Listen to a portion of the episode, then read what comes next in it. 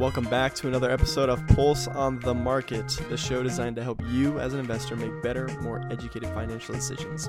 I'm your host, Jaden Vrains, founder of Vrains Capital, and let's get right into it. So first off, the Dow is up zero point one nine percent to thirty-eight thousand four hundred fifty-two. Nasdaq's down zero point five eight percent at seventeen thousand five hundred eleven. The S and P is down zero point zero one percent at forty-nine forty-two, and the small caps are up zero point five percent. Decent day for the small caps at nineteen forty-eight.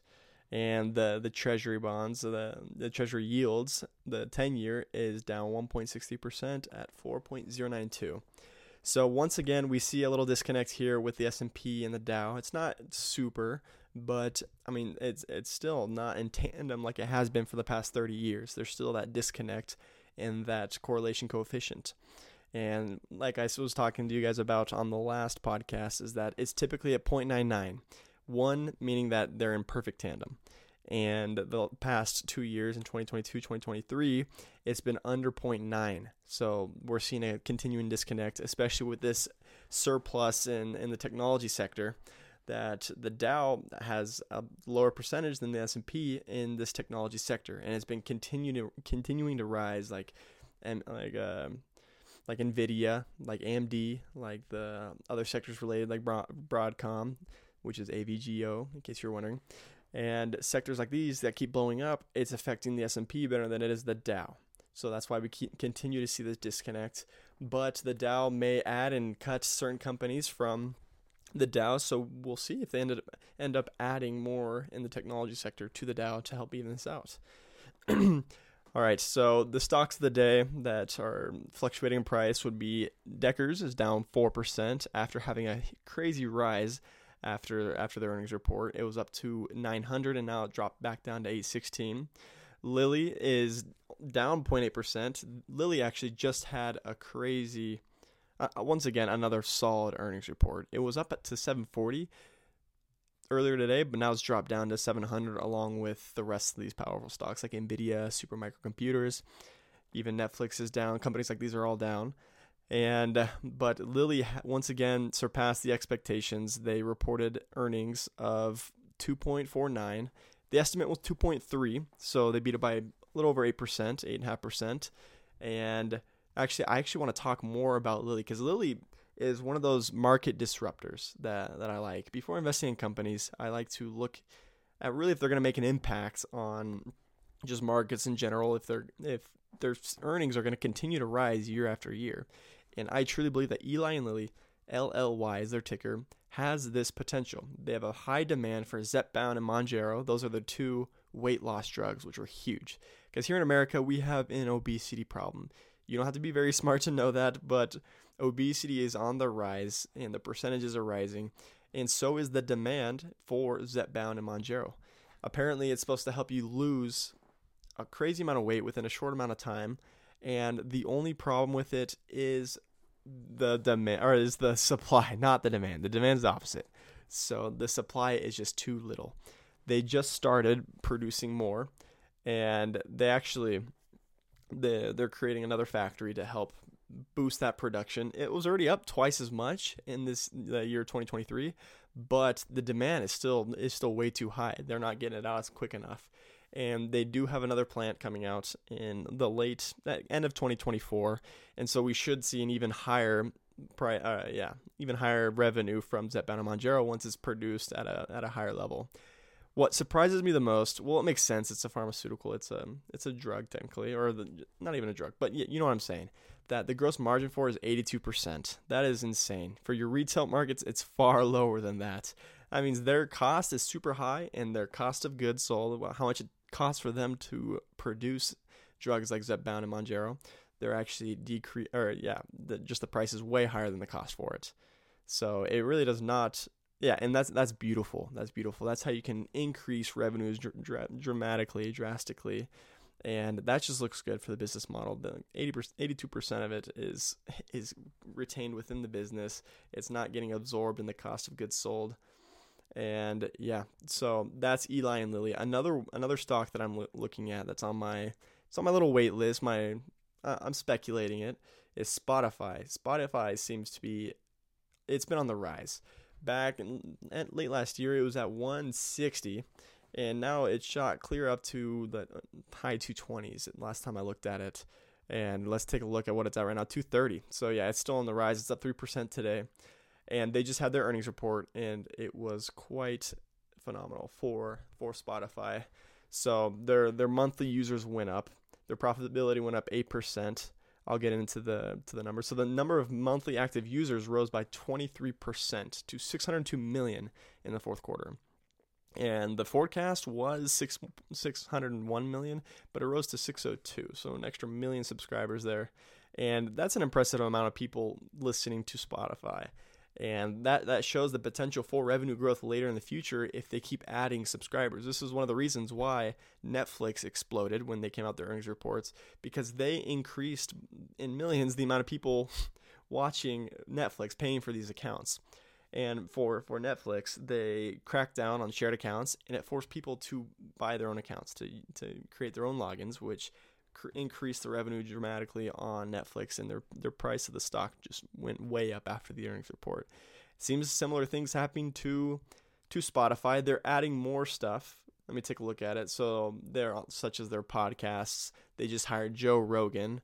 And they, they spent a pretty penny. I, I believe it was like two hundred fifty million or whatnot. I don't remember the exact number. Sorry if I'm wrong on that. But they spent an unholy amount of money to get Joe Rogan to sign with Spotify, which is a good a good move. Joe Rogan has way too many viewers, and he's going to bring a lot of traffic to Spotify. And their their podcast advertising grew by d- double digits in the last quarter. So they're kind of doubling down. They uh, their C E O, Daniel Ek, said that...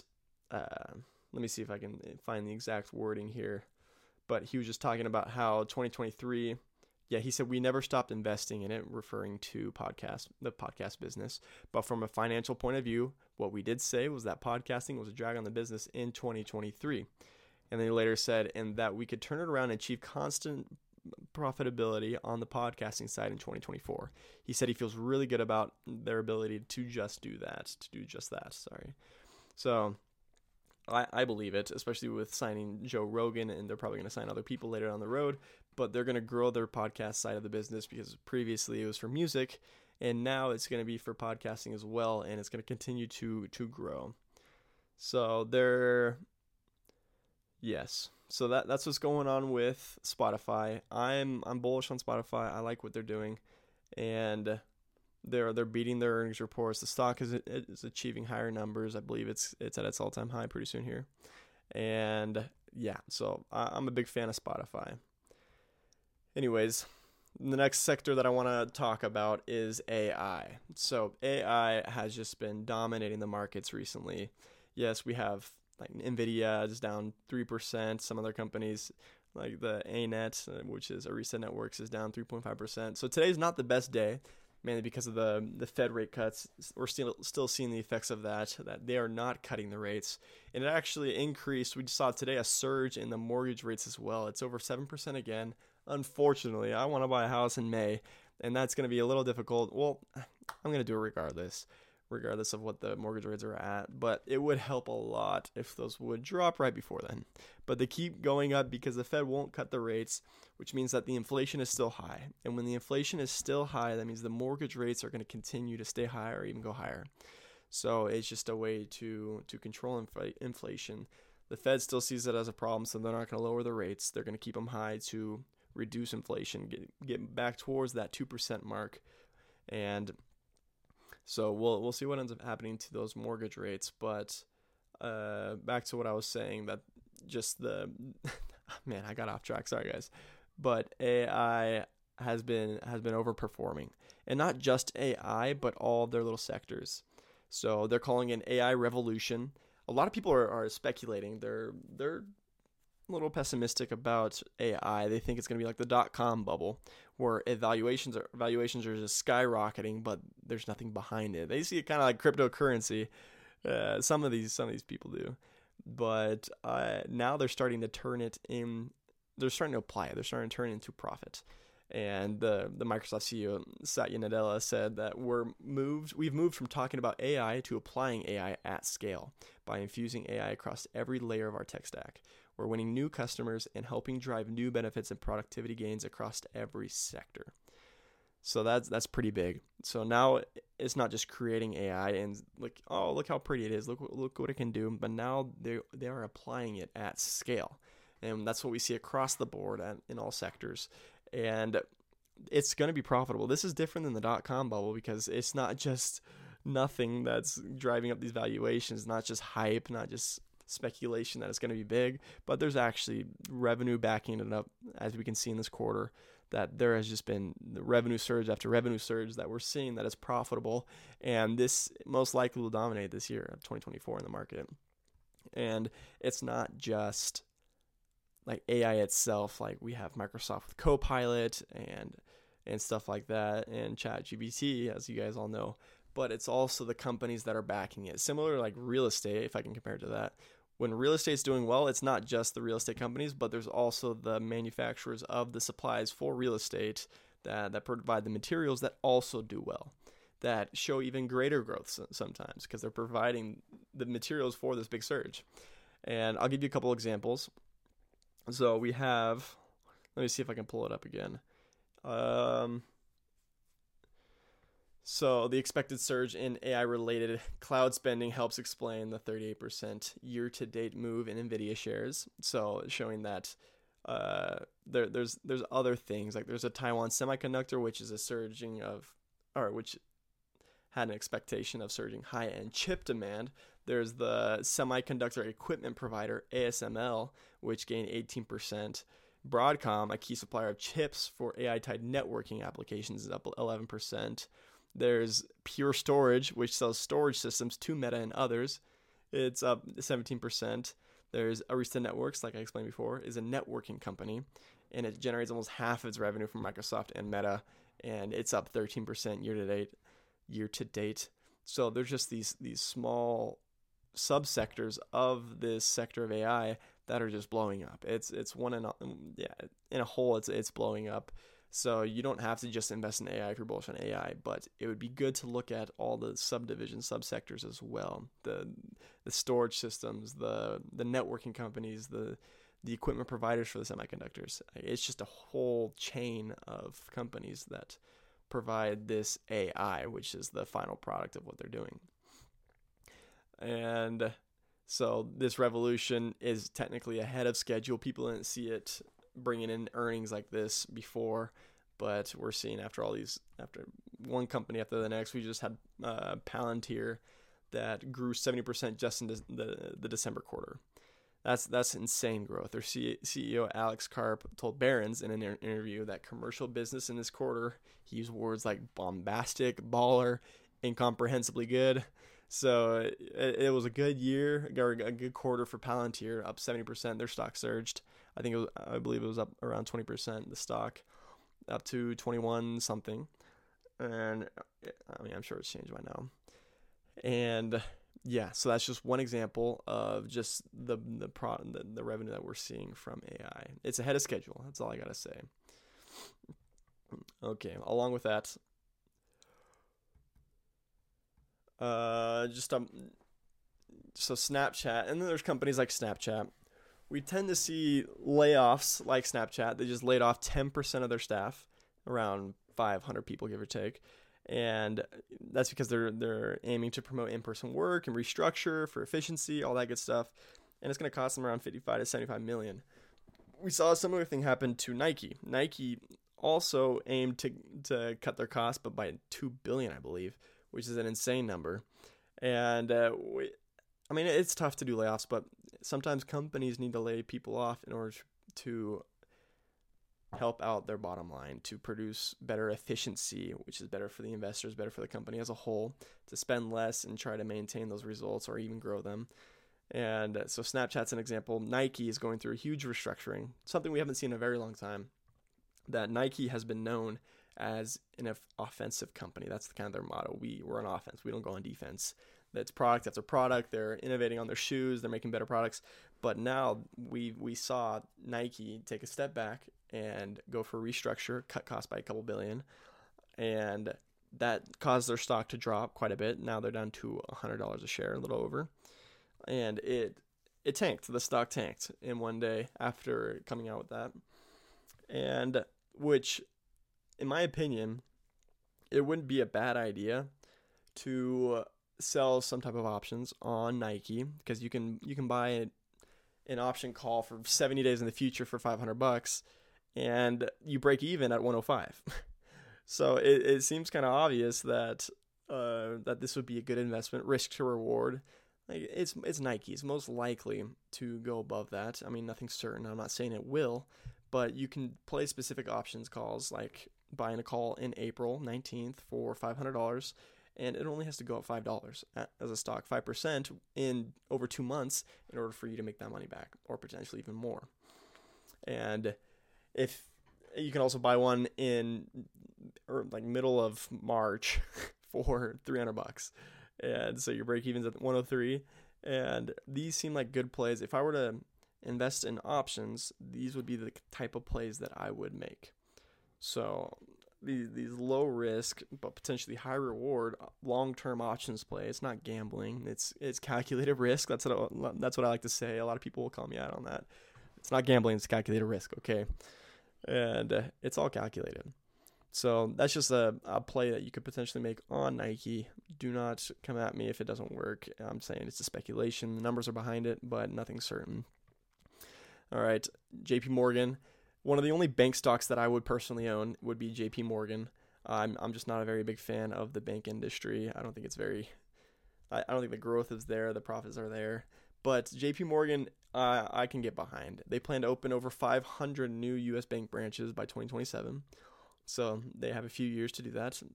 Roughly what, one hundred sixty a year, one hundred seventy. So They're they're planning to open five hundred new branches by twenty twenty-seven, and it's to expand in um, underrepresented areas, so places that, that really don't have a lot of exposure to this. And so that, that contrasts with the broader industry trend of closures, right? So they don't they don't usually try and do that, but respect to J P Morgan for, for shooting the shot with that, and I, I think it'll pay off. I mean, I can get behind that stock. I'm I'm a big fan of J P Morgan. Meta. They came out with something interesting. So they they're aiming to enhance transparency on not just misinformation or misinformation, sorry, with just A I. It's very easy to be misled by information with this uh, generated A I, and it's it's getting kind of scary. But but Meta, they will label A I-generated images on its platforms with these A I-generated tags. That's that's what their goal is. And so that, that could be pretty cool to validify more. It's kind of fact-checking this these A I sources. So A I-generated tags are coming out with Meta. War is affecting McDonald's. We saw their stock drop yesterday. And uh, and also Starbucks. They both reported that Israel, the Israel-Hamas conflict really impacted their sales negatively in the latest quarter, and there was boycotts affecting customer behavior, and this is what they're saying. So they're they're putting on the Israel-Hamas conflict of why Starbucks and McDonald's haven't been performing as good as they should be. And a little update on the Suez Canal: the revenue dropped nearly fifty percent in January due to due to these attacks on the Red Sea vessels.